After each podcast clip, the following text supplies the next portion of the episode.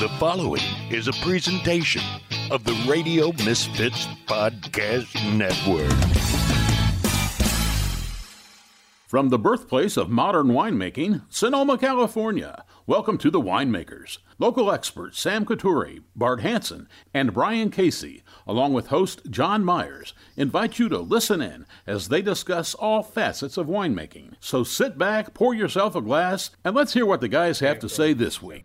Oh yeah. Is it your Viognier? Oh my god, that's amazing. Oh, I wish I had my Viognier. today. Well, that was a good It's- morning. We wish we had your Viognier today. Yeah. good morning, also pour. At Anyway, very least a I don't third even of my coffee, hey everybody, wine. welcome to the Need some Winemakers. I'm John Myers with You know? Brian Casey, Bart twice. Hanson, Sam Coturri, fresh off the Grateful Dead. So who knows what he's going to be like today? He has a glow ab- I, about I, him. He's I got am the look. here.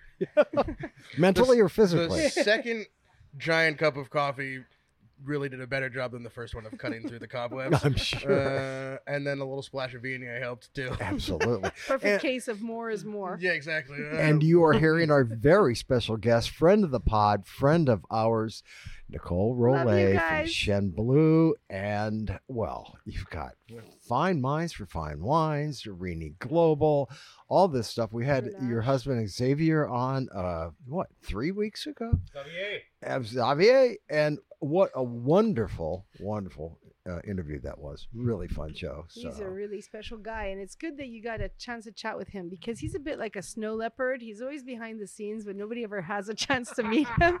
And uh, he's actually the brains of the operation. So it was good that you had well, a chance welcome to to meet him. Welcome to Summer in Sonoma. Sonoma is the home of the Snow Leopard Conservancy, Yes, it is. which has an office over by the By the By Fairmont. Fairmont, yeah. It I don't know. not. Uh, they do, and it's just this tiny little building, and I don't know exactly what they do uh, to conserve the snow leopard, but they have They an help. office that's been there forever. They help. Uh, they help. They do something very helpful for the snow They leopards. take cash from here and spend it over there on snow leopards. Why not? It's a good that's good business plan. I like it already. Exactly the model.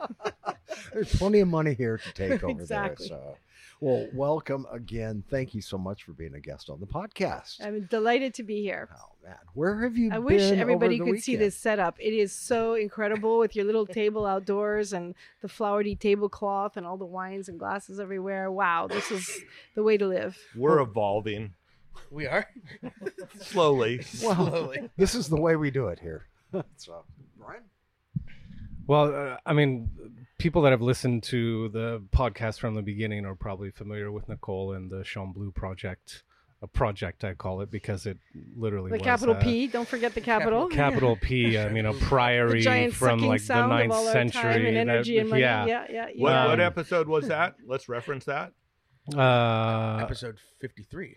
fifty-three. And Okay. we we live from The girl and the fig. during like a weekend brunch. Right. It was, you know, we had taken up a giant table and all the attention of the servers. Meanwhile, there was, you know, 300 people looking to cure their hangover from the night before. hey, we're with some not we're not demanding.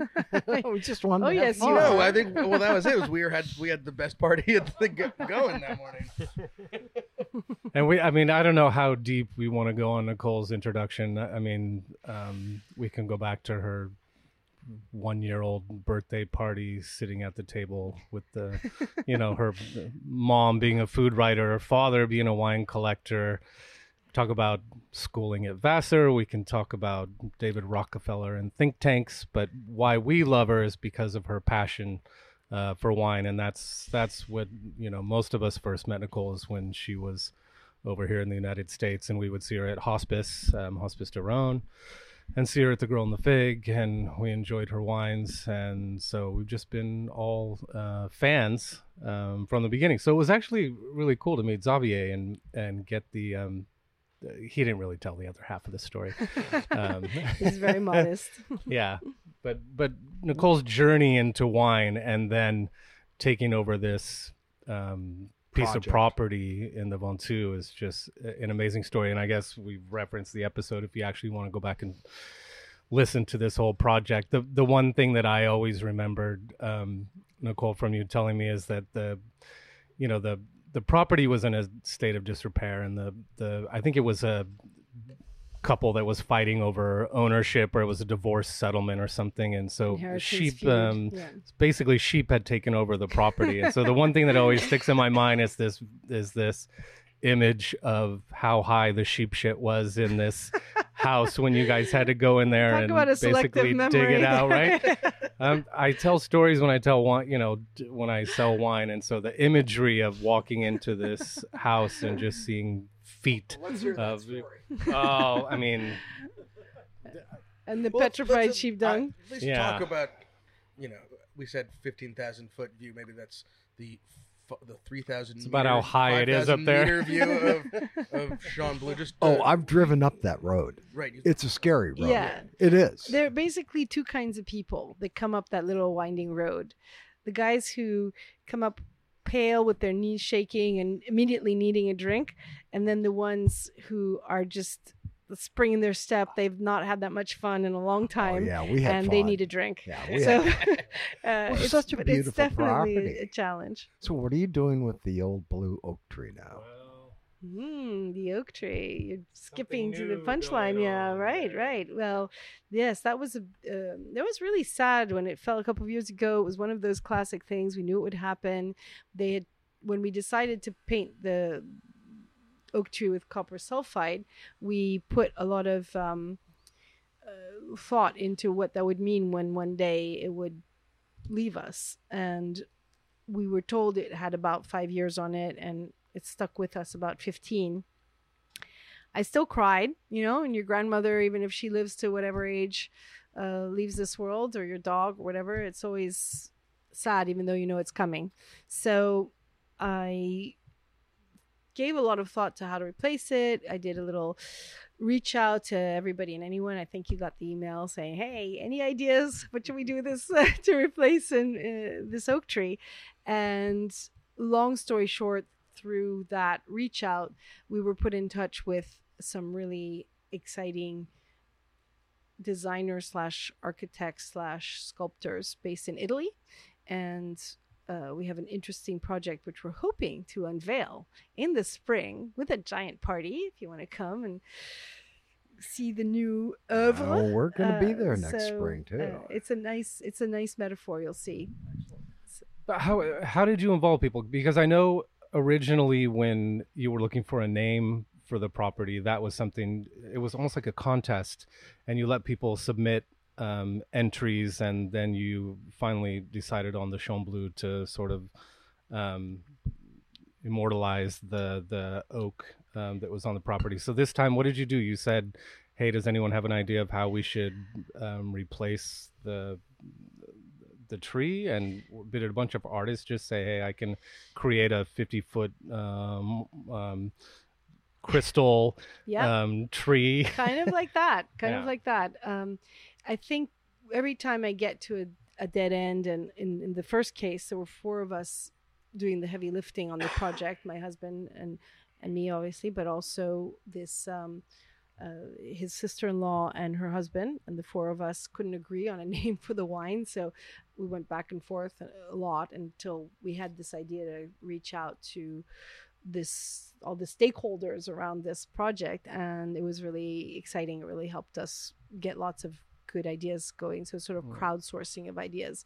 This time around it was similar. And i just believe in that right? That's on my label right? Non mihi non tibi sed nobis. It's not mine not yours but ours. Anybody who wants to get involved in any aspect of what we're doing is very welcome. And we're always happy to help others other winemakers other um, people in the in the wine community, people just starting on their wine journey who want to know more and lead them to places like this, to podcasts like yours, or people who are veterans and think they know everything and are ready to venture off the beaten path into the new unexplored areas, especially in France, because people tend to go to France as the new world, I mean the old world, and, and thinking that it's going to be all about tradition and reference points, uh, great masters from which they'll take inspiration for cutting edge new stuff. And I think it's fun for them to uh, discover that even within traditionally old world countries, there's a lot of new exciting stuff happening. And the regions that are less known tend to have a bit more freedom. Yeah. Freedom in French winemaking are often not used in the same sentence. And so the ability to work in a traditional area, but in a relatively non traditional and more experimental ways, is I think, a really exciting space because it creates a tension, a juxtaposition, a contradiction between elements that don't often come together in the same in the same place, and that is always in any art form uh, a, a space that's very creative and very challenging. And on the winemaking side as well, I think having having the the tension in the in the winemaking between being very far south and very very high up and and all the contradictions that come from having that the, the big the fat the opulent and then on the other side this kind of elegance finesse restraint from the altitude that also is is where I tend to gravitate. I like complexity. I like new stuff. I like respecting the past but experimenting and finding my way through that maze of what do you keep from what's already there and what do you you know where do you innovate and what do you change? That's a very exciting space which Yeah. is personal right? Other people are very happy safe in their traditions with their boundaries and all the rules and regulations that come with french winemaking and and all of that. And other people love sort of you know starting from scratch and just throwing everything against the wall and see what sticks.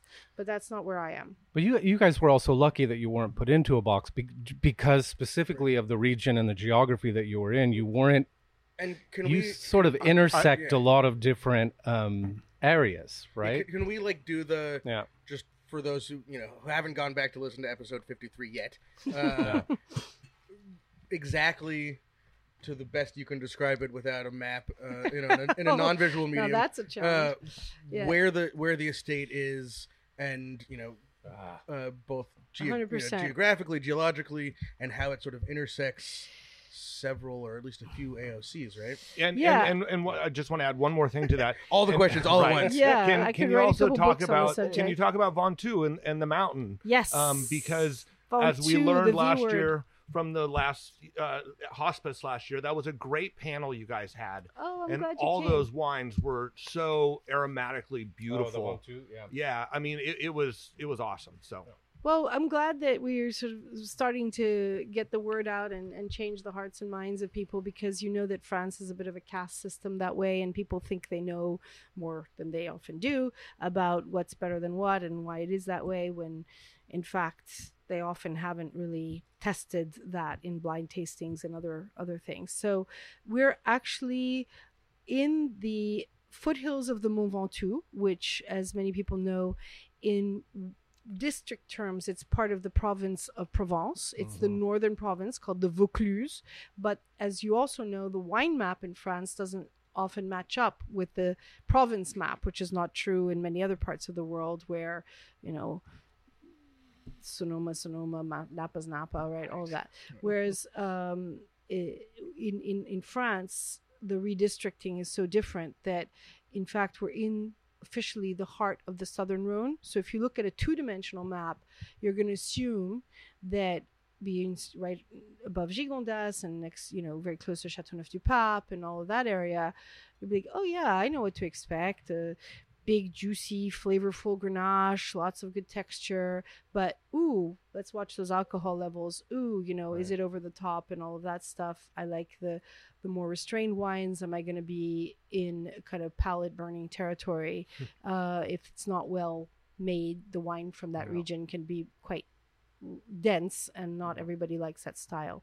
So if you look at the third dimension, being so high up in this little eagle's nest, uh, right, a little piece of Gigondas, and then going up another hundred meters from there, uh, you're talking on average between 16 to 1800 feet, which for us is like super high. I mean, there are uh, very few vineyards that thrive at that altitude. They have to have the right soils, right conditions, etc. for for reference, like people who know Sonoma or Napa, that's about as high as we get for vineyards. Also, you know, Mayacamas is at about eighteen hundred feet, the top of uh, of Korbin Kameron goes up to about 22. So you know we're Yeah. that's the Moon Mountain District uh, elevation for reference. Yeah, and and also now everybody's rethinking a lot of that stuff, right? Right. Because you're with global warming coming down the pipeline, they're scouring the globe for places that have altitude, right? And that have Xavier mentioned that a little bit about Nepal, which was one of the most interesting things that came out of his mouth yes, that day. that's that, that's an ex- um, exciting project at yeah. uh, the Aoyun uh, vineyards there, and yeah. So from that point of view, he's always twenty five ahead years ahead on on stuff and everything. So uh, never take a, a long term bet against him, uh, and and he was quite prescient about the helpfulness of altitude in winemaking and how that brings this this fresher dimension. So to your question, you would if you were to come to visit us, you'd drive to Vaison-la-Romaine or Malaucène, which are right at the foot of the Mont Ventoux, and then you'd head up the mountain past the little village of Crestet, and then you'd drive for a good eight or ten minutes, which is not that long, but it feels long because there's nothing else. You go through these woods and you're sure you're lost and that your GPS has put you on the wrong road and all that stuff. it's a tiny one lane road. Exactly. You call me and you say, I'm sure I'm lost. I haven't seen you yet. And I just say, keep going a few more minutes. And that's where we are.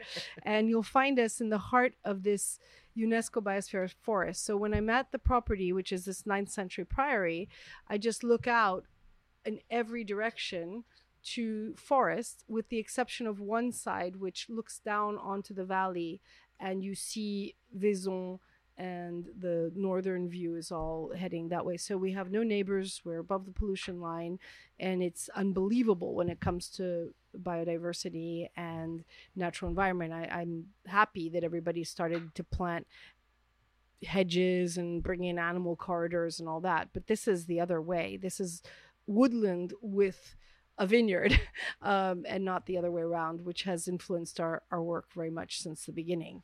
That's something that that I've heard more and more of actually when people talk about regenerative farming is the is having trees on property is like a super important um, aspect of vineyards now, and even having trees close to the vineyards, and even some I've seen vineyards where the trees are actually in the vineyard. Well, you you, you know it, it's interesting because you find that in Europe, right? We don't find it here. And there's a vineyard that I sourced some grapes from a while back over on the east side, and it had these walnut trees growing in the middle of it.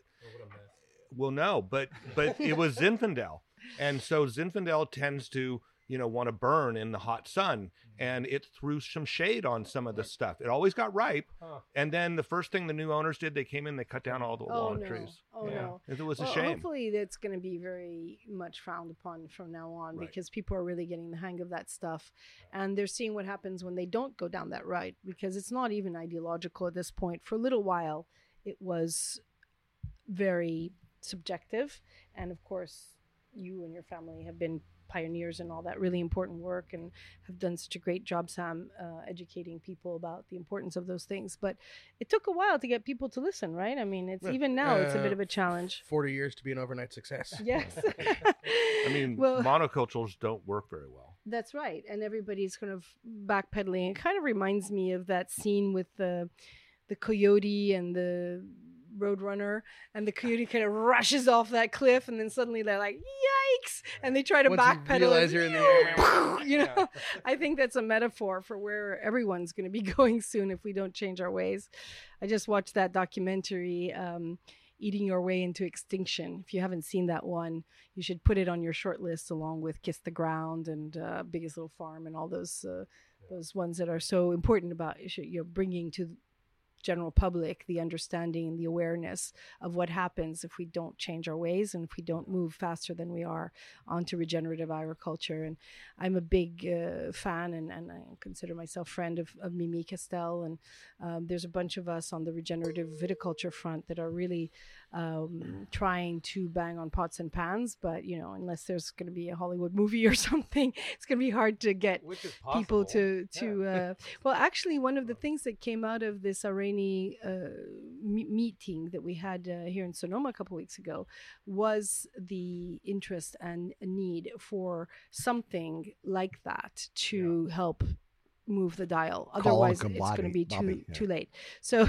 anybody listening to this who has any interest and and contacts in that world, we're putting together a really interesting group, a bunch of top people from Sonoma, people from from everywhere, have um, some very exciting people with film and wine experience, etc. We want to see if there's a way to quickly get the message out before it's too late. And it's not just viticulture we know; it's also agriculture. But we also know that viticulture is a one of the few windows that the general public is interested in in looking through and we have a voice of b to c everybody else wants the farming stuff to be kept to the middlemen and and and we with wine have the opportunity to get people to know and to care. And so uh, that's going to be exciting. So definitely anybody that you know or anyone listening today just um, get in touch with me. We have a really good group coming together and a big project.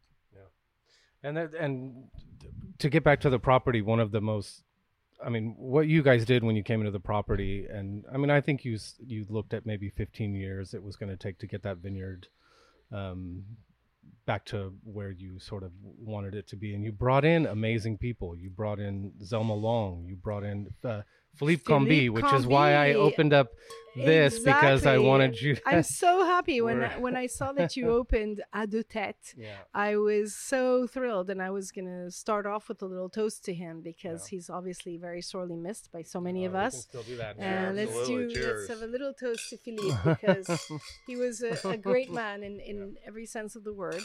And he was so helpful and so influential to us at the beginning, um, as was Zelma. Zelma was incredible. Zelma is a is an extraordinary person. Has she been on this show? She has, right? No, she we haven't hasn't- gotten her yet. Okay, I'll, like to I'll get her help, and her I'll- husband I'll, help you rope rope them in um, ASAP Yeah. because uh, they are living legends, and Yeah. what she's done for wine in general, not to mention just wineries like Chêne Bleu, who had a, the privilege of, of working with her from the beginning. Just having Zelma come with her high standards and her worldview, and assess the very sort of early stage tank samples of those grapes on her maiden voyage to Chêne Bleu a million years ago. That was probably, we had almost finished the vineyard renovation. We spent 12 years just renovating one vineyard. This is not like, oh, let me put my finger in the air. It would be fun to have a vineyard. Let me buy something and start making wine and slap some fancy label on it. And, you know, it- this is the- exactly the opposite. It's you know make sure that everything is on a really rock solid foundation. And to your question about geology, it is unfortunately Yeah. a little bit too rockly solid because it's right on the edge of this tectonic plate, right, where the bottom of Europe has smashed into the, the top of Africa and pushed the edge of the plate with subduction on its side, and you have Jurassic, Triassic, Cretaceous, all these very ancient soils and very little topsoil because it's on the mountain. There's lots of, of um, erosion. And so we're stuck with these incredibly painfully angular stones, the vineyard oh. vomit stones, backbreaking Best, work. best to- crop every year, right? the rocks you pull out of the rocks- vineyard by weight crushes anything. There you go. Yeah, we got that. and exactly so we do it all by hand it's it's a huge pain in the you know what and as a result uh, it takes forever to plant new stuff. Now the old stuff is doing great because once it, the vine tendrils make their way to those subterranean water tables they are set for life and our old grenache is going strong. It's like almost 80 years old now and it's just full of, of piss and vinegar. So so that's fabulous for the old stuff but we've lost several hectares uh, when we've been unlucky with our plantings and uh, specific weather conditions, which is also very hard when you're restoring stuff, as you would know. So, uh, with all of that, uh, we we did spend lots and lots of time redesigning the blocks based on our observations, and that takes many vintages to know what's what. And So At least. is that like Yeah. redesigning by row direction or variety and rootstock, all of the above? all of the above. So what's the main thing that happened is we inherited a vineyard that for various historical reasons that cannot be connected to logic was sitting on top of four appellations where they connect way up in the mountain and it was literally like straight lines drawn in an office you know, between districts. It had nothing to do with people coming over Nobody, like they do. nobody Course. was there. They no one right. no one came in because we had no neighbors. There was no vested interest. It wasn't a valuable vineyard at the time, so it was, as you probably recall, a very prized historical vineyard in the Middle Ages with the Templars, etc. But then when they did the whole um, appellation system, at that point you probably recall that there had been an exodus from high pro- high altitude properties down to the valleys where people had mechanization, tractors, all that stuff. So they had abandoned these these low yielding uh, old vine vineyards because the cooperatives were paying the same for all kinds of qualities. So basically, when we came along, there were all these idiosyncrasies that didn't make any sense in terms of making wines to try to fit within these various appellation rules. So we just watched everything. We redistricted everything to be able to mix what we wanted with what we wanted to make what we thought were the better wines. And then, if for some reason that fell within one of those appellations, that was great. And at the time, the Ventoux, which we have a big chunk of, uh, the Ventoux appellation was very sleepy. I can say this. I'm not the head of the appellation. it was perfectly lovely people, but they had grown up in such a caste system. They had been brainwashed into thinking that they were just, you know, cheap and cheery imitations of Côtes du Rhône, which was a cheap and cheery imitation of a Châteauneuf du Pape, and it was kind of no never feeling the confidence to have ambitions to make world class wine, always thinking of themselves as the go to for very good quality from the micro terroirs, but always a value play relative to the big boys. And then that's where a lot of the big negociants would go and source their wines and all of that. So there's a whole dynamic to keep them in their place, quality wise and, and price wise. They weren't supposed to try to elbow their way into the almost like Lodi subset. for us, right? Where it's you know it's Totally. it's um yeah people don't think of it as a as a fine wine um, until you get someone that actually treats it with respect and and starts making wines like that. Yes, you've got to show by example, and Yeah. then that's usually not good enough.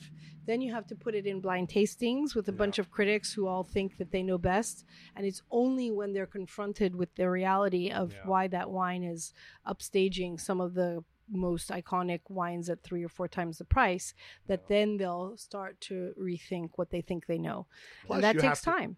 Plus, you have to battle those iconic wines and those iconic um, appellations because they're they're trying to maybe not directly dismiss you, but they are trying to, uh, just as you said, keep you in your place. They have to Yeah. because that's what incumbents do, Right. right?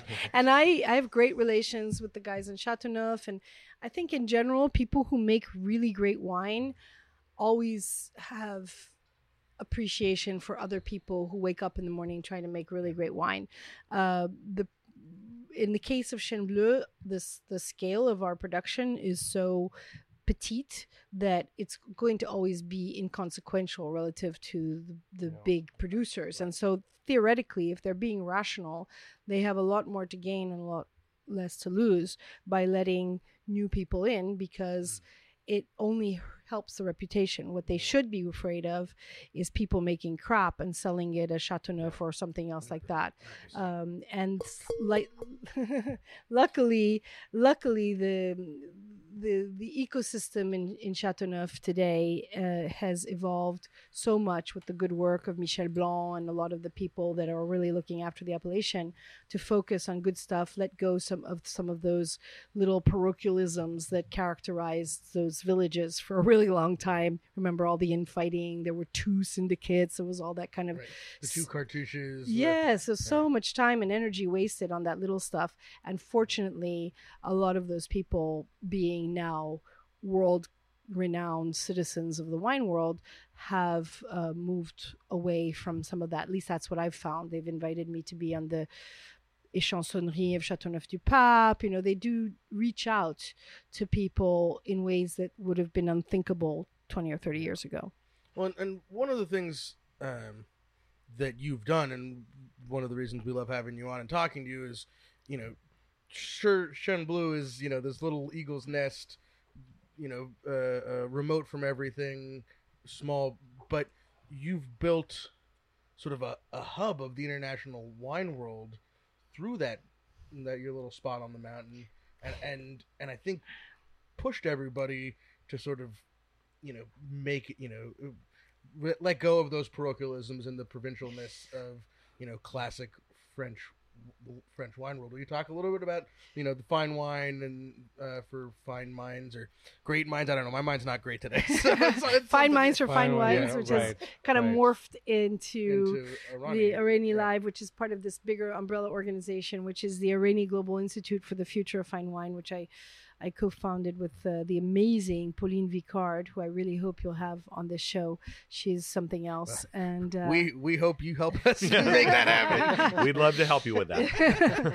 uh, yeah, she's a real dynamo, and she's she's still very young in in in wine and vine terms. I think uh, probably I don't know want to talk publicly about her age because she might be self-conscious but she's young enough that she's not she shouldn't be self-conscious about her age and uh, and she's uh, so dynamic um, and has such a clear idea she's also like something like an ultimate frisbee champion or something crazy so she's got that ability to kind of She's one of us. you know Yes. get the Sonoma Sam. State. Right, exactly. um, but anyway, so uh, the point of all of that was to create a safe haven for uh, people to have those conversations that transcend all the daily energy that is put in and i would argue probably has to be put in to say you know my wine is better than their wine and my region is better than their region and my wine country is better than their wine country and all that stuff. And we have all the systems in place with the appellations and, and god knows what and importers and whoever to do the short-term competitive stuff to put lots of energy into scraping a few basis points of market share away from god knows who. But the idea is that every field that i've seen be successful for the medium and long term also develops in parallel to the stuff we need to do to pay our rent. Um, a, a place where people can come together, set aside all those short term competitive pressures, and share big ideas and, you know, magic wand. This is what we would want the wine world to look like to ensure that we're all pulling in the same di- direction to, to raise that barn. One thing you see a lot is that the fields that don't do that that don't have a collective vision, that don't share best practices, that don't have those conversations, both kind of formalized in roundtable discussions and informally uh, as well in the right in the right context to be very creative and brainstorm and and work together and collaborate and those are the professions that are absolutely sh- you know shoved to the wayside the fact that wine has been around for so long we would argue the second oldest profession in the world wink wink um, is I'm that It's like the lines- chicken and the the egg lines thing. I'm not sure which there. came first there. it um, is ending up that there's, in my opinion, too much complacency about why that makes us entitled to continuity of relevance in a cultural uh, or economic setting. I think that if we're not guardians of the changing environmental truths of our profession, if we're not guardians of the legitimacy in terms of quality of product but also communication of that quality because we we are still wasting lots of time waiting for clients to come to us and spend all their time and energy getting to know how wine works when obviously the people listening to this podcast have already crossed that barrier. They're already drinking the Kool-Aid because they think it's interesting and exciting to know more about wine but how are we going to get those new generations to engage with everything we're doing? And if we don't ask ourselves tough questions we're never going to get there. So one of the secrets to Areni and I hope this is what I can contribute to the wine world having transferred indirectly from other professions is we always make sure that uh, like 30 to 40% of the people participating in discussions whether they're at the think tanks or in any other things that we do are not from the wine world so that we don't have an ecosystem. So we're not all sitting around self-congratulating about how great our products are and how wonderful our winemakers are and all that jazz when in fact it's rearranging deck chairs on the Titanic and you know we're not understanding how other people see us and w- what they like and don't like about how we do what we do. So I think those conversations are important. When they started, they were just important, but I'm going to say now they're urgent, and I'm, and I'm going to fly the flag for all the environmental stuff that needs to happen fast. So, So, so uh, who are those I think people? we're, we're heading off the cliff like the coyotes. So who who are those people? Like where tho- who are those people that you want to be there? Is it literally anyone who shows interest, or are you are, are is there? That forty percent. Who Yeah. who makes up that forty percent? Yeah. Not in the wine industry. Yes. So the if you notice carefully in the title of Areni, it's the Global Institute for the Future of Fine Wine. It doesn't say wine, and we can get into a whole conversation about why that is and what constitutes a fine wine, and you know, Well, I like Hugh Johnson's description. You yeah, I that's a great shorthand. You know, Yeah. wine worth talking about. That's just open enough and just true enough to. Yeah. Get by. If you want to get into forensics, you know, we can get you can Very get animated about that. descriptions. And if after a few glasses of fine wine, the conversations can get very meaningful. yeah. But in essence, all fine wine will be affected by a bunch of different variables and levers that we've tried to isolate as best as possible. It may not be an exhaustive list, but the first one is obviously what happens to wine in general. So, regulation, for example, if the Surgeon General or somebody wakes up in the morning and decides to ban all wine as being poisonous to health, uh,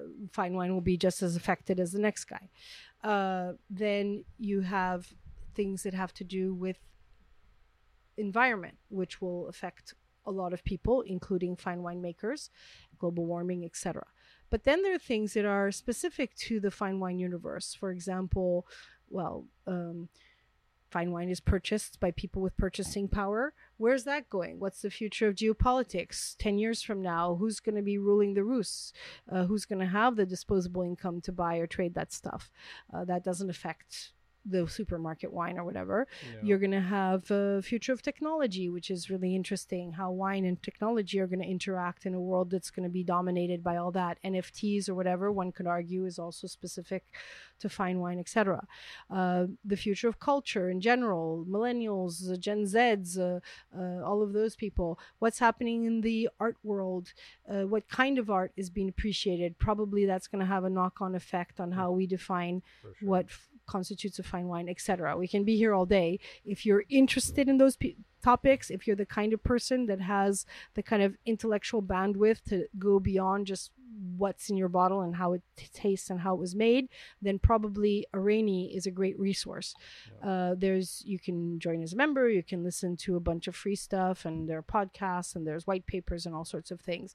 But the idea is to be complementary, not com- you know. Uh, um, Confrontational. confrontational with all those great wine bodies that are already out there doing a great job for their mandates, like the Institute of Masters of Wine or this or that. We're not there to step on any toes. We're only there to fill a gap between stuff that's somehow fallen through the cracks and not really been handled in an objective, you know, safe space by anybody else in the wine world. And that's why it's very inclusive and that's why we collaborate with a lot of those guys like we did just now with the the you know California Institute of Wine, all sorts of things. We love to have those kinds of collaborations. Yeah. Well, it seems like you've taken actually it's not like you're magnifying things. It's like you're you're sort of coming up and taking a broader view and um and, and incorporating a lot of things that you know some people are just making wine and they're they're doing their thing trying to pay their bills. Absolutely, Yeah. as we all are, you know. Yeah. And but that's my point. If you don't make time in your busy life uh, to think about whether you've programmed the right address into the GPS, you know, it's just as much time and energy, but you might end up in a place that wasn't right for you or for wine in general or for the planet for that matter. And that's why it's helpful to do that in collaboration with others. It's hard to do that on your own. Know. It's hard enough to do that for yourself on your big birthday or whatever. You're like, where am I at with my life? If I'm happy with this, that, whatever, do I need to rejig a few things? Do I need to, No. you know? And that's that's the idea is to do that on a more collective level in the wine world. And all opinions and all backgrounds are welcome. So you know, even if you're not a wine professional, you're going to have insights onto what you think the, the fine wine world should be doing, and we want to hear them. Yeah.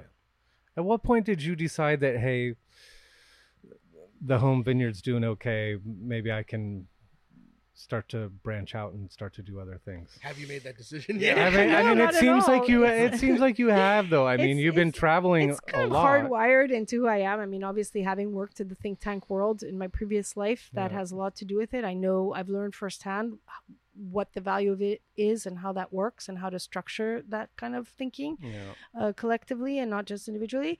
But it did come out of the the the tenth anniversary of Chêne Bleu commercially, right? It was our it was 2017, and we said, okay, do we just have some big party and do a bunch of self-congratulatory stuff, saying, you know, yay us, or do we just open a bunch of bottles and get drunk and whatever, or do we mm-hmm. kind of think about what's the DNA of Chêne Bleu? It's kind of the thinking person's wine. It's a little insider's thing. It's a people who care, people who care how wine is made, why it's made that way, who share our values, who have the same mindset, who are pretty pretty much mindful people in what they do, mm-hmm. and it kind of attracts organically a community of other people who have the same values, right? I can come halfway around the world and meet Sam, and immediately we're going to be having so many things in common in terms of how we make wine, how we mind our soils, uh, etc. And so um, that's really it was only going to be a one-off. It was to say, okay, yes, it's great that we've done X, Y, and Z, but now that we set our sights to the next 10 years, do we want to just play our greatest hits or do we want to think about what we can be doing better or be more relevant or more helpful? And that led to, well, where is fine wine going? And that's how uh, how this whole thing was born. And so to your point, no, I don't have enough hours in the day.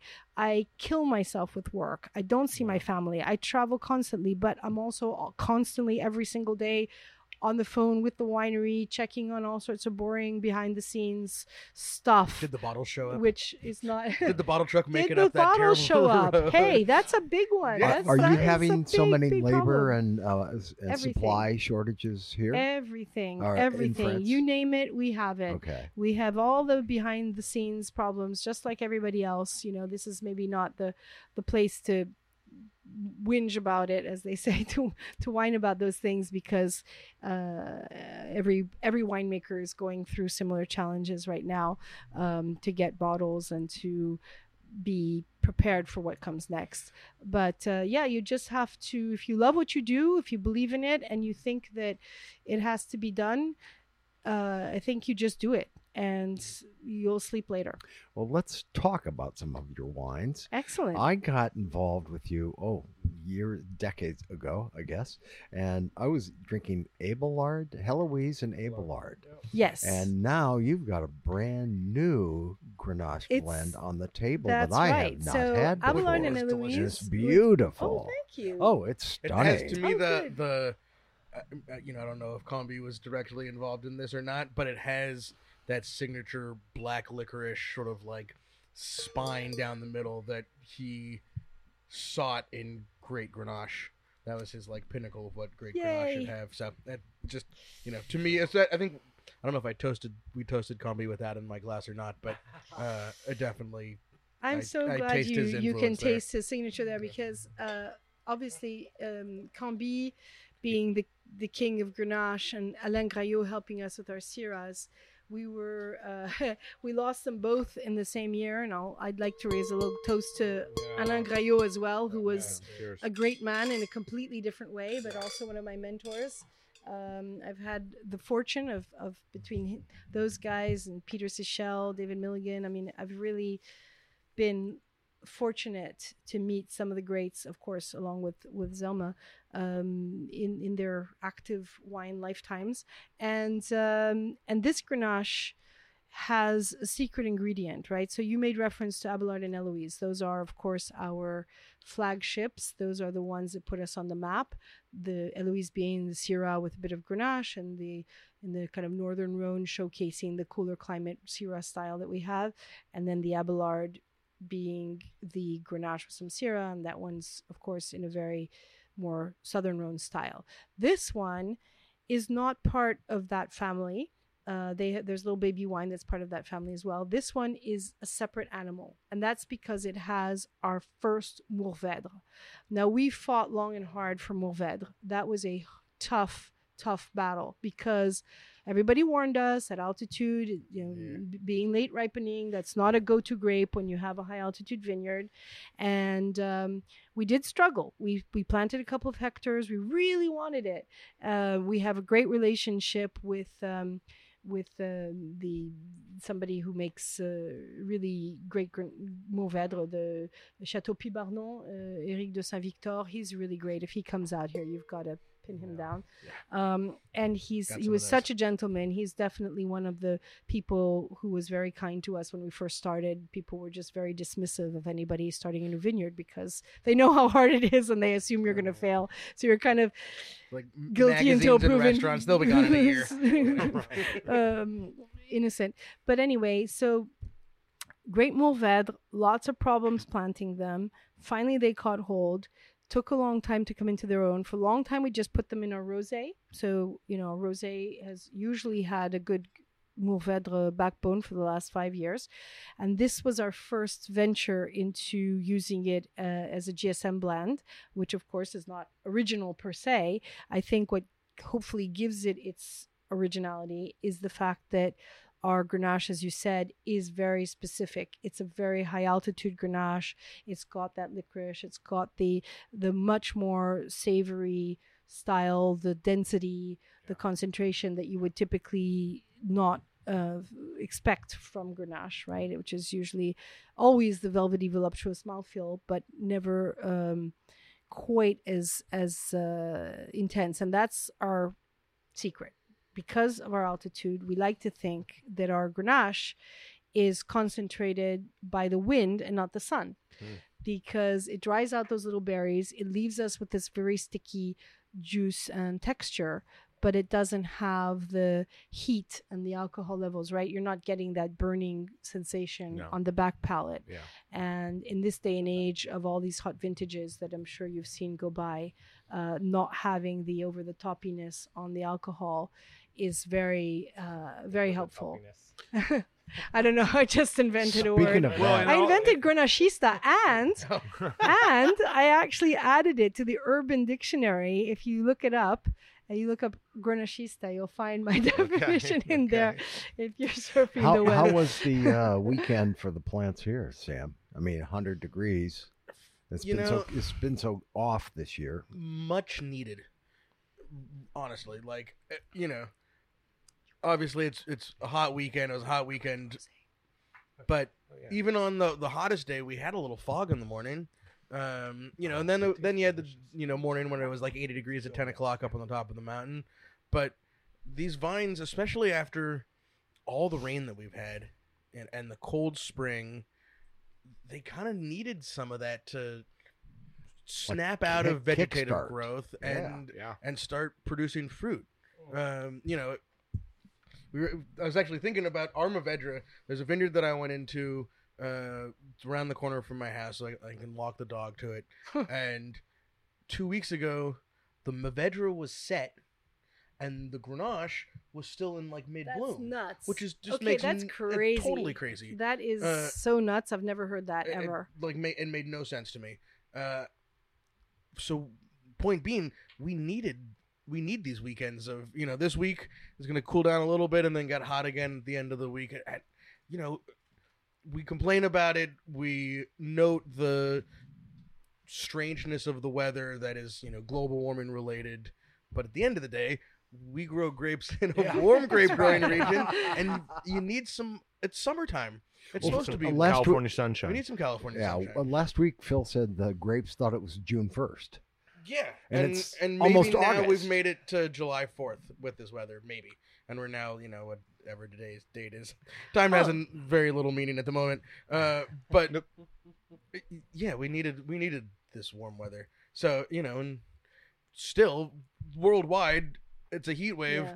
The coast of California is like the only place with cold ocean water on Yeah. the planet right now. And it's So- dangerous because be careful what you ask for, you may get it, right? Exactly. So it's always a, a fine line. Nicole, I, I want to make sure we don't overlook the rosé that we tasted first Yeah, and haven't talked about. Which is awesome. But I, The but I wondered if you could just talk a little bit about.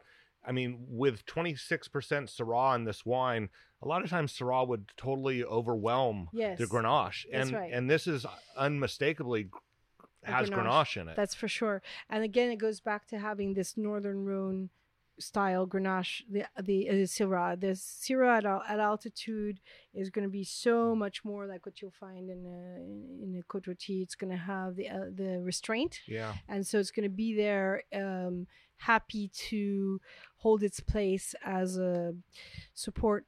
Uh, Yeah. You know, uh, cast as opposed to your usual fatter, bigger Syrah that you'll find in hotter climates, which is going to have to beat its chest and Right. you know get lots of attention onto itself. right, yeah. it's definitely an alpha grape. So unless you have a very specific terroir, it is going to take yeah. over. awesome. Thank Uh, you.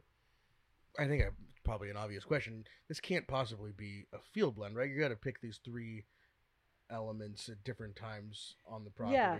to, to be able to make this one. Yes. So I'm glad that you raised that question because I think it is a stylistic characteristic of our winemaking. We are super naturally driven and hands off in the vineyard where we have all the great biodiversity, our amazing sustainability project where we're doing tons of stuff with bees to show how they can make better wine, blah, blah, blah. All very sustainabi- exciting. Oh, okay. I thought that was just the. No, no, I thought that was- sustainability. Well, I don't know, Sam wasn't here for the Uh, podcast, but when Xavier was talking about bees and then how people don't necessarily correlate grapes and bees Right. because of their Because they're self self-pollinating, yeah. self-pollinating. But Xavier had a it, go back and listen to that podcast. It is yeah. fascinating. you Yeah. can totally geek bees. out on Yeah. not just bees but bees and wine Yeah. just because they vines are self-pollinating but they still have to pollinate from one plant to the other which is where the bees come in so it's a bit of a misnomer from that point of view anyway it's a whole topic unto itself but um very exciting stuff also the role of of bees and pollinators in spreading indigenous yeast and, and, and a study we've done on that if anyone's interested Yeah. uh, if you want to to super, podcast. you know, get super that? geeky on all that stuff, bring it on. But um, going back to the bigger picture, the in the winery we tend to be super super precise and disciplined. This is not natural wine. We're not just throwing it all into a tank and see see what happens. This is a lot of premeditation of thinking about. We have lots of small tanks thinking very carefully what we bring in when, how we vinify each tank separately. We've done all sorts of connections between the underlying underlying micro soil sections with with the élevage and the different barrel types, and we have it's very uh, Excel spreadsheet driven um, to be super careful about how we do our blends. So we tend to blend late. We'll let the the full élevage in this winery just the grapes in these small micro cuvées and then after we've done a long élevage with often a lot of oak because we like releasing our wines late so that we have time for the oak to integrate but then we get all the benefits of oak and none of the you know short term over the you know overwhelming parts. Uh, it's it's expensive and complicated to do that and it took me personally a really long time to get my head around barrel work because that did not come easily. I was very panicky about that much better at the stuff that comes later with the blending and, and tasting side because of how i came into wine more through the palate side than the hands-on thing. So it was very stressful uh, on the barrel side. It's very easy to give up and just say oh i'm just going to make a easy drinking, fruit driven, no oak, et cetera, et cetera. And yet I think oak can really have its place, which probably is a good lead in to the rosé because we actually do put 30% of our rosé on barrel for two months, which is a long time. Um, and Are these new barrels? well, no, Not not, anymore. not- They're okay. usually not. Young- They're they're they're they're used barrels. Uh, they do though give a lot of advantages. Commercially, it's yet another nightmare because we have a lot of those because of the late release schedule that we're on. It's commercially very frustrating because the trade talks out of both sides of its mouth. The critics do too. They're all like, "Oh, this is so wonderful. The Vegas is here release plan, blah blah blah." Meanwhile, they only rate the, they do the roundups only of the usual the current vintage. They don't even allow you to include your wines. And and here's the clincher, they don't circle back and check their work and say they say, "Oh, this one's going to drink great 8 years from now or this or that." No, do they ever go back and do a retrospective to see how those wines are actually doing in relation to the points that they gave, etc. So they're they're skewing a lot of the wine making in for the people in the fine wine world who do live and die by points they are skewing it to encouraging people to do stuff on the winemaking side which is not necessarily in the best interest of of making the wines that will last forever and and do great for the medium term Can I get a hallelu- hallelujah? Hell yeah. anyway, hopefully that will change. And if there are young, up and coming wine critics listening to this and they want to try to find their way into the wine world and make a name for themselves fast, I'd say that the the some of the more established critics have left the field wide open for some people to really have some interesting things to say in the fine wine world uh, about that kind of stuff. So, back to the rosé, I'd say that uh, the other things that are very important to me, uh, this blend is totally different from its predecessors because of some realities in the vineyard that led us to being experimental after we thought we had kind of found our our, our secret sauce, our little magic formula that we loved with our Grenache and our Syrah and the Cinsault and the Mourvèdre and a bit of the I'm not allowed to say Vermentino anymore. I'll have to wash my mouth with soap. Rolle. Rolle, uh, or the Italians will come and, and get me. Uh, um, but uh, Or the Girl and the Fig. okay, there you go, there you go. So that was our we we loved that, and we would just you tweak fear away at the blend that way. This year we tried a bunch of other stuff, and it's actually a, a very different blend. But the big news is it doesn't have any Syrah, which is interesting. And one of our trademarks is that it ages very well, and I I we'll see how this one does. We think it's off to a really good start. It was drinking better earlier in its life cycle than than other years, and it just has some Grenache Blanc and none of the other stuff. So Yeah, Um, The aromatically, the Grenache, Grenache. Blanc. Blanc, and- let's talk about that a little bit. Um, how that fits in um, from the winemaking perspective and what you think brings to. I mean, we love Grenache Blanc here in general on the show and in this winery. Um, but adding it to rosé seems like another, um, you know, Chêne Bleu throwing the throwing the rule book uh, out the window and doing what's best for the wine, right? Uh, this year, very much so. It was very perfumey. It stepped in very well, in my opinion, for the hall, um, and uh, and gave some of those lovely floral notes that I don't uh, always get from the Grenache Blanc. And I I hope that you picked up on how bright it is. Right, it's really coming at you. No tartaric acid. Right, we're at altitude. We don't have to put the tartaric acid, which means the wines are gonna not start falling apart after a year or so. Uh, and also, ta-da, my special thing, which is to not use any of the PVPP to fine it and just use the ground organic green pea powder, which I think works well. You work with that too, don't We, you? yeah, we do that, and uh, That's we'll a do- I do godsend. That wasn't Stay away from uh, that wasn't a- available when we started the the uh, the ground organic green pea, and uh, luckily there's been such a proliferation of products magic powders that you can use to tweak your wines. And most of them are horrible and chemically based and they stick out like sore thumbs and, and make your wine fall apart right away.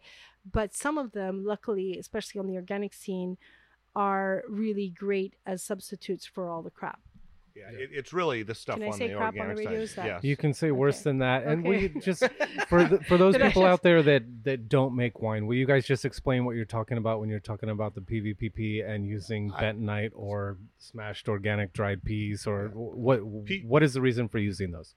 Well, PVPP is uh, is a binder, you know, like bentonite, but bentonite is a natural product. that. It's mined. It's clay. It comes from the soil. PVPP is plastic. It's it's microplastic, and and we had a great conversation about microplastic with Xavier. Um, you know, Enough already. I, I like, mean, I what's can it going to take? You And- know, and the ocean. I, I, I tell you what, I can I can still taste the PVPP Totally. That I um, had to add to wines very early in my career. ago. Right. You know, Yeah. um, and it's just it's just nasty. It's and, But it's it helps bind things that are um, unwanted in the wine, whether Yeah. it's And- and proteins or specifically- tannins. Yeah, specifically with white wines and, and rosés where clarity is is Yeah. highly valued and you know so people put things in there to make them clear when just you know a little bit more attention to detail in winemaking Absolutely. and you can you know use a whole lot less of things that are way less bad or or or, Or or, or, nothing at all. natural things. You know, I mean, um, you know, whether it's milk or um, uh, bentonite or the dried peas. Uh, you and know, the dried peas keep it vegan Got to take care of the vegans, Bart. also yeah i think it's important to uh d- well, we won't go in at this point with time into all the different methods to make rosé but certainly if you give yourself the luxury of doing a long cold fermentation with all the lees that is going to give you the you know the the super gunk right? It's fabulous. It's giving you texture and flavor con- complexity all the stuff you like and that's going to transition your rosé from some kind of cheap and cheery quaff by the pool into things that are going to be really structured and Age- worthy and all the good right. stuff which is fabulous i mean what a luxury to do that but then you have this very opaque substance and you're going to have to take all the that gunk out and you're and and that's where the fining agents come in and Yeah. that's why it's so important after you've done all that good work to not ruin it with a bunch of of microplastics Yeah. Well, and you guys even found out. I remember this is early on, but you found that the using the smash dried organic peas actually added a little bit of something to the mid palate. a lovely Um, vegetal uh, finish. It has Yeah. a kind of smooth landing, and then it has caudalie. You can actually count how long it stays in your mouth, which is not a Wait, what's that word you yeah just yeah said? we, caudalie. You, caudalie. I've Caudalie, guys, guys, gotta know your French, French. wine vocab. So a caudalie uh, is um, a very French wine term. It is referring to units of time to measure how long a, li- a wine lingers in your mouth, like a one 100, two 100. Uh, and so, one mississippi two mississippi in, in america Okay. Oh, really? Okay, interesting. Uh, so, can I say Mississippi as fast as I can say 100? I'm not sure. So that would distort know. your scale. Yeah. So, so your your caudalies are a very important um, instrument to assess the quality of wines that have the aspiration to keep your interest for a long time that are not in the cheap and cherry game. I have a really succinct question. Why the hell would anybody think of putting microplastics into wine? Where does that come from? Well, Plastic in it's your, I cheap, mean, and it, and the theory you- of the people who use it, their argument will be, oh well, we take it out anyway when, when we when it's finished pulling down the the stuff that's in the wine, we're going to siphon out the clear part and leave the gunk at the bottom. Hmm. Uh, but the reality is that they do find traces of all that stuff, just like they find traces of microplastic anyway. in and even us. even if you even if it doesn't end up in your glass it's still ending up in your in your dumpster or your something and that's still making its way to why? You know that ship has sailed. There's so many other alternatives. Yes they're more expensive but they won't be if everyone starts using them. Well, and they're more expensive right now on the surface, but the cost of using those for society, humanity, the planet, it doesn't get factored into when you buy that bag of PVP. I can't even say it. I don't even know where to buy it. I do know where to buy it, but um, you know, just like subsidized gasoline, you know, you're not paying the full price of what that does to us. You're just paying at that moment up front.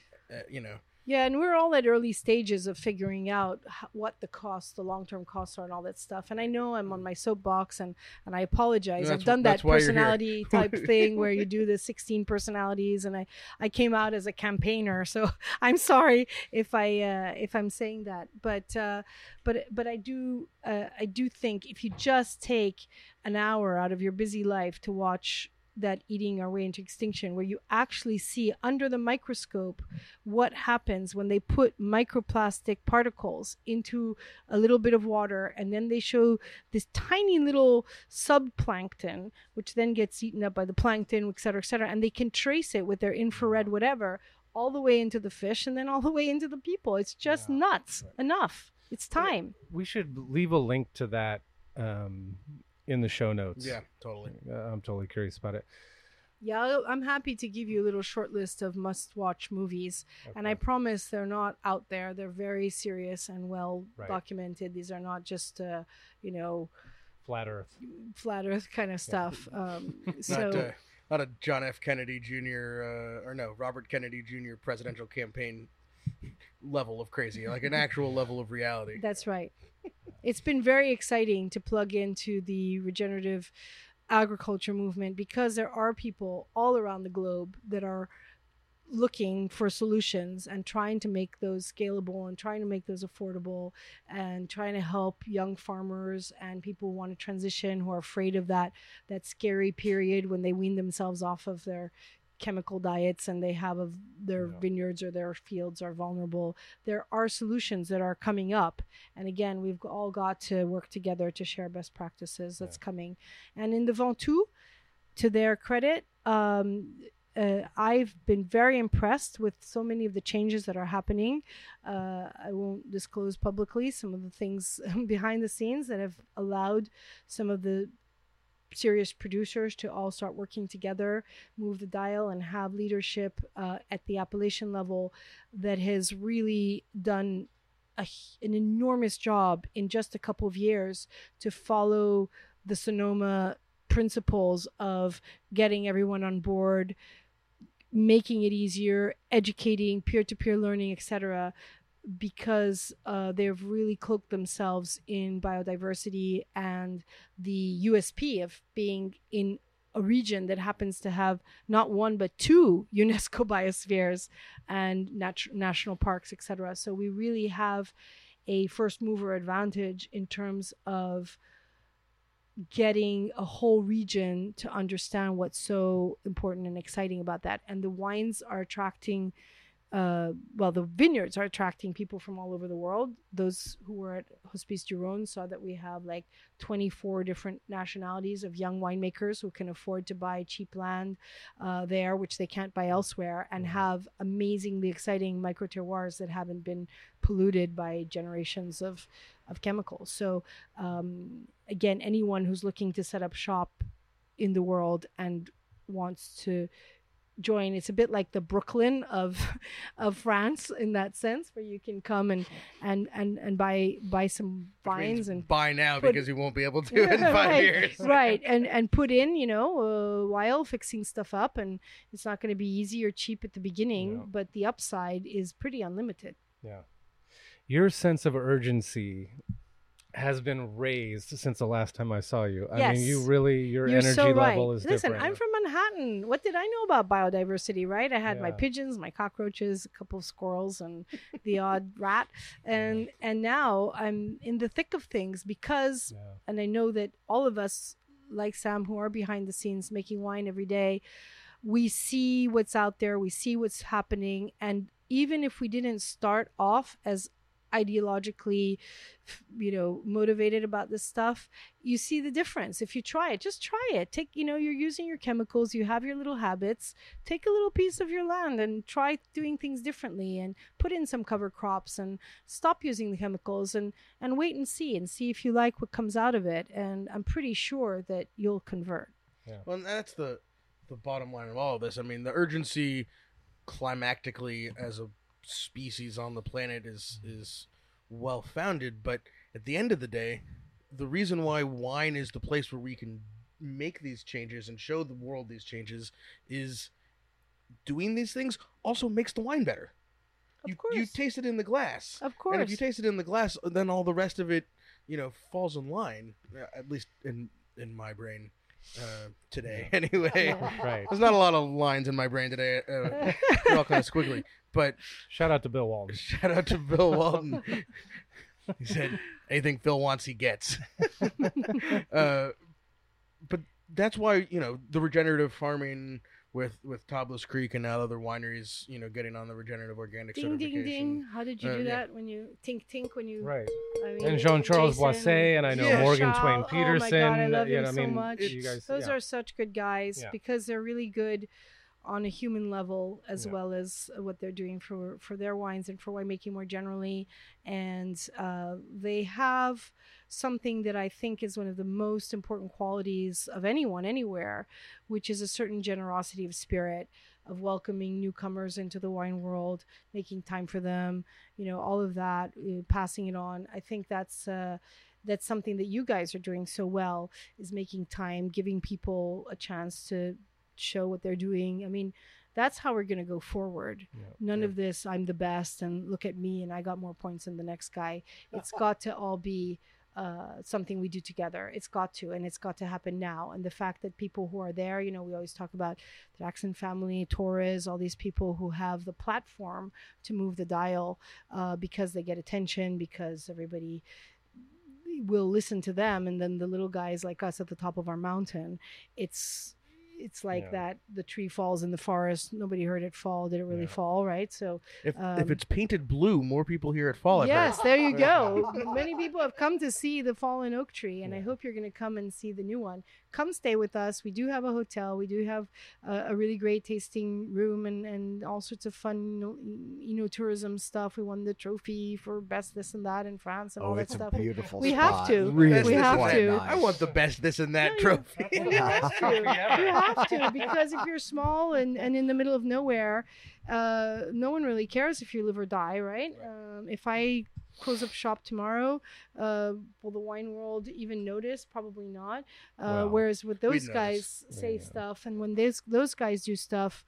People do take heed. LVMH, let's do a shout out to them. You know, the fact that they're making all this noise about regenerative soils and world living soil form and putting their money where their mouth is just the fact that they want to talk about that and that they Yeah. are talking about it in a, in a in a very public way good on them because we can always find fault with something they didn't do right or they talked out of both sides of their mouth or we can embrace the fact that that some of the bigger players are are really getting behind this stuff and have the reach to change hearts and minds faster and better than the rest of us Yeah. And sometimes it's about the infrastructure. I mean, it's getting people of that size on board so that you can create roads uh, for smaller people to jump onto. I mean, we're going through that with Conscious Container with the reusable bottles. It's, you know, more of us want to do it, but until someone larger comes along and then we can, they can spend a little bit of money that we don't have to spend on it. Um, and then, you know, as soon as you see Kraft macaroni and cheese in Costco, you go, oh, we made it. Organic Kraft macaroni and Organic cheese is like macaroni. you're like, Hey, oh, Look finally. General Mills, you know, Yeah. General Mills has done such a great job. So my hope is that when I come back here, uh, in whatever time it is, and we have conversations about these same topics, because they're not going away anytime soon, Yeah. we're gonna have an even longer list of people to celebrate and raise a glass to, because uh, we're we're hoping that the there that's going to become the norm and not the uh, the exception. And I in the love meantime, positive, the, um, the positive, as you know, aspirational uh, podcasting that you know, may it be so. May it be Yeah. so. um, and the wines, as always, are amazing. Well, we can Um, can we do quickly like uh, if you're listening, how you find some Chêne Bleu in So, your life, how you get some wine in your life. if you live here locally, you can get them at um, Sonoma's Best. So Todd Jolly always he's a fan of and Sean he Blue. ships to some places, I think. he will definitely Yeah. ship to you. Um, and then the girl in the fig, obviously. And I know Nicole, you're meeting with Dan Chapman at the Fairmont tomorrow, so that will. Um, I I had the um, rosé and the. Um, oh, I don't remember. if was the Aliot, the Abelard? white? Maybe it was the. Yeah. No, no, no. It was, I think Oh it was the God, Heloise. I love Aliot. Um, but apparently, there's a the- Viognier that we need Yeah, to find. And- my two whites, high altitude Rhone whites not to be sne- sneered at. No. I think the Viognier, maybe Find I them. tried at hospice. I don't know. It's, it was one of those Find wines them, that I them. would seek out, um, but wasn't able to track down. It's I don't think they a make a lot splash at it. it in the first 17 seconds of the Yeah. grand tasting, or it's all gone. yeah. What do you think about moving? Are you going to go up to Walla Walla for hospice? Um, I just saw that. Yeah, That's going to be exciting. yeah. If I, I, mean, you don't seem to fear travel at all. So Well, I don't have a choice, right? yeah. I mean, who's going to come to me if I don't um, yeah, if I don't tell them who we are, what we're doing? They're never going to find their way to the top of our mountain. I'm still amazed at how many people will come all the way to Chateauneuf du Pape and all those things, and they don't go off the beaten path and they don't try Yeah. to see what else is out there. So uh, yeah, I think uh, it's exciting to to Yeah. take Hospice on the Rhone, uh, on the road, yeah. Yeah, that Rhone on the road. Run on the Uh, road. and uh, That's- and that's, that's it. And bumper if, if sticker. anybody yeah. wants to find our wines, I'd say the quickest is to just get in touch with me, uh, nicole.rolet uh, at chenebleu.com, and I'll always connect you with whoever is near you. But also, you can take a quick peek at just Googling stockist Chêne Bleu, and there's a link to a PDF. And also, I s- spend all our, our time and energy making a Google My Map, which can have some useful geolocated Oh, zooming cool. in to see Yeah. who has what where. That's uh, but that's rarely, um, you know, hard to keep up to date. We all know Yeah. how the wine world works. And if you work at restaurants, Wilson Daniels, um, L- Lori, who happens to be the rep here, and Joan um, Stagnero are always. Um, oh, the happy trade is come pour a splash, amazing. Uh, to be able to work with Wilson Daniels is a huge privilege. They are Yep. superb organization, and um, and that's that's true that the trade is in good hands with them. What have we not asked? Well, we'll save it for you know another 150 episodes from now, and we'll Okay. no maybe 250 episodes from now to come back. Hopefully, we don't have to wait that long. No, please come back more often. I love it here. It's a great part of the world, and you are guys are great. And what you're doing is great. And I'm so happy coming back and, and seeing how much you've moved the dial in the last couple of years, how many subscribers you have and followers. Uh, you're clearly doing everything right because you wouldn't be where you're at um, if it weren't the case. So I you can, can only some of the people. Of the congratulate you on your on your good work and your passion and your follow through. Well, we're having fun. So that's for sure. You're doing a great job, and I love you Thank you. guys. Thank, Thank you. you. Appreciate that. Any shout outs, Sam? Oh man, we got we got things happening and things coming up, and I mean, uh, we go can to talk about Grenache Day, but um, we're actually doing a three day event for uh, Grenache Day in September.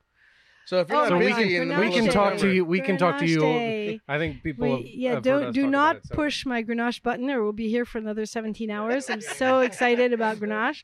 part But four please- of episode. Please, whoever's 30. listening to this, mark your calendar. It's always the third Friday in every year, in uh, our case, in every Friday, Saturday, September. What am I Sunday. Right, saying? in every Friday in September. September. when we're all uh, really busy, usually harvesting Grenache. We won't be this year in California, but yeah, there's uh, there's lots of good uh, good opportunities to celebrate, and we have a fantastic organization. We have Marlene Angelos running it, who's a superstar, and we have a Grenache ambassador, Andy Abramson, who's amazing and super dynamic and um, making his own great Grenache.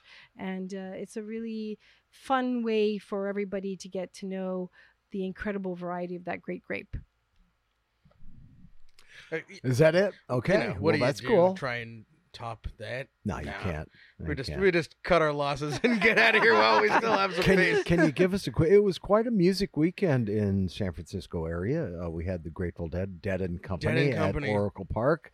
Uh, Neil Young was playing at the Greek in Berkeley, and uh, Joan and I went to see our old, old, old, old friend Jimmy Webb down at the Freight and Salvage, which is Oh, a nice. wonderful place. What a lo- lovely little venue that is. Oh yeah, no Yeah. kidding. It was, uh, enjoyed that. You know, there's this article going around about the Taylor Swift economic bo- boost that everywhere she goes on this giant worldwide tour that, you know, all of a sudden restaurants are full and hotels are full. Let me tell you, uh, if you walked around downtown San Francisco this weekend, the doom and gloom of the falling, failing San Francisco No, was no. nowhere to be seen. Yeah. It was deadheads everywhere, filling up hotels, filling up Uh, restaurants, David, and let's talk about the glorious strong. weather. That was lucky. and, and perfect weather, filling up tasting rooms. um, right. David Aguilar and and uh, Roy Blumenfeld played with the Barry Melton Band in Union Square on know, Saturday afternoon, which is is, a- perfect. You know, Peter Albin from Big Brother. That's and, awesome. Yeah, no, this it's was great. This Music was weekend. uh, man. a great weekend to be uh, in in Northern California. Absolutely. Drinking As long too as you much. could beat the heat, you know, drink too much, have a little too much too fast, but uh, you know, Well, we'll get there. All things in moderation. Unfortunately, moderation. listeners, we get to go to lunch with uh, Yeah. Nicole. we got to get out of here. We have a lunch reservation at the Girl down in the at the Fig. girl in the fig. the so- girl in the fig. We love our girl in we our saw fig. saw Sandra this morning. It was so nice. So No one should come to Sonoma and not go to the girl in the fig. absolutely, and I totally guess that's my last shout out, which is that um, behind the scenes, the fact that Wines of California and you know Henry Comfort and the amazing people behind the the Sonoma wines, that they um, put their money where their mouth is, sponsor stuff like Areni, get the top people from around the world to come to stuff like that, and and and actually don't sit around waiting for someone else to do the heavy lifting, but that they do their part. I mean, that is a a great a, a great thing. Even Harlan, everybody who really pitched in to make that Areni Global what it was uh, deserves to be talked about because there isn't that much wine money in the wine world, as we all know the hard way. And the people margins. who you know they Usually have, swim in the everybody wrong has to make hard choices about what they support, what they sponsor, and what they don't. And the fact that you have enlightened people in your wine organizations that understand the value of having everyone come together from around the world to talk about the future of fine wine bodes really well for this region. So uh, a shout out to them. Yeah. Well, if if you leave this with w- one thing, it's you know the future of fine wine is uh, it's an existential discussion. You know, it's about our existence and our future, and you know, we got to take my dad's grandkids. You know, three generations at a dead show on Friday night. But that's what we're talking about. Is you know what what is the fine wine world that Althea and Hudson are going to inherit? Uh, are they still going to be able to do this? Yeah. In twenty or thirty years. And one of our Um, projects is called Define Fine Wine. A lot of people have strong opinions of what a fine wine means to them. And we'd love to hear those opinions. Get in touch. We're making kind of a hologram of Mm. what fine wine is through all of that and compiling it all. It's going to be a really fun project. yeah, mind blown. Right, I got nothing. Just All smoke right, and everybody. mirrors. Thanks for listening, and we are indeed the winemakers. We'll talk to you next week. Thanks. Yay! Yay!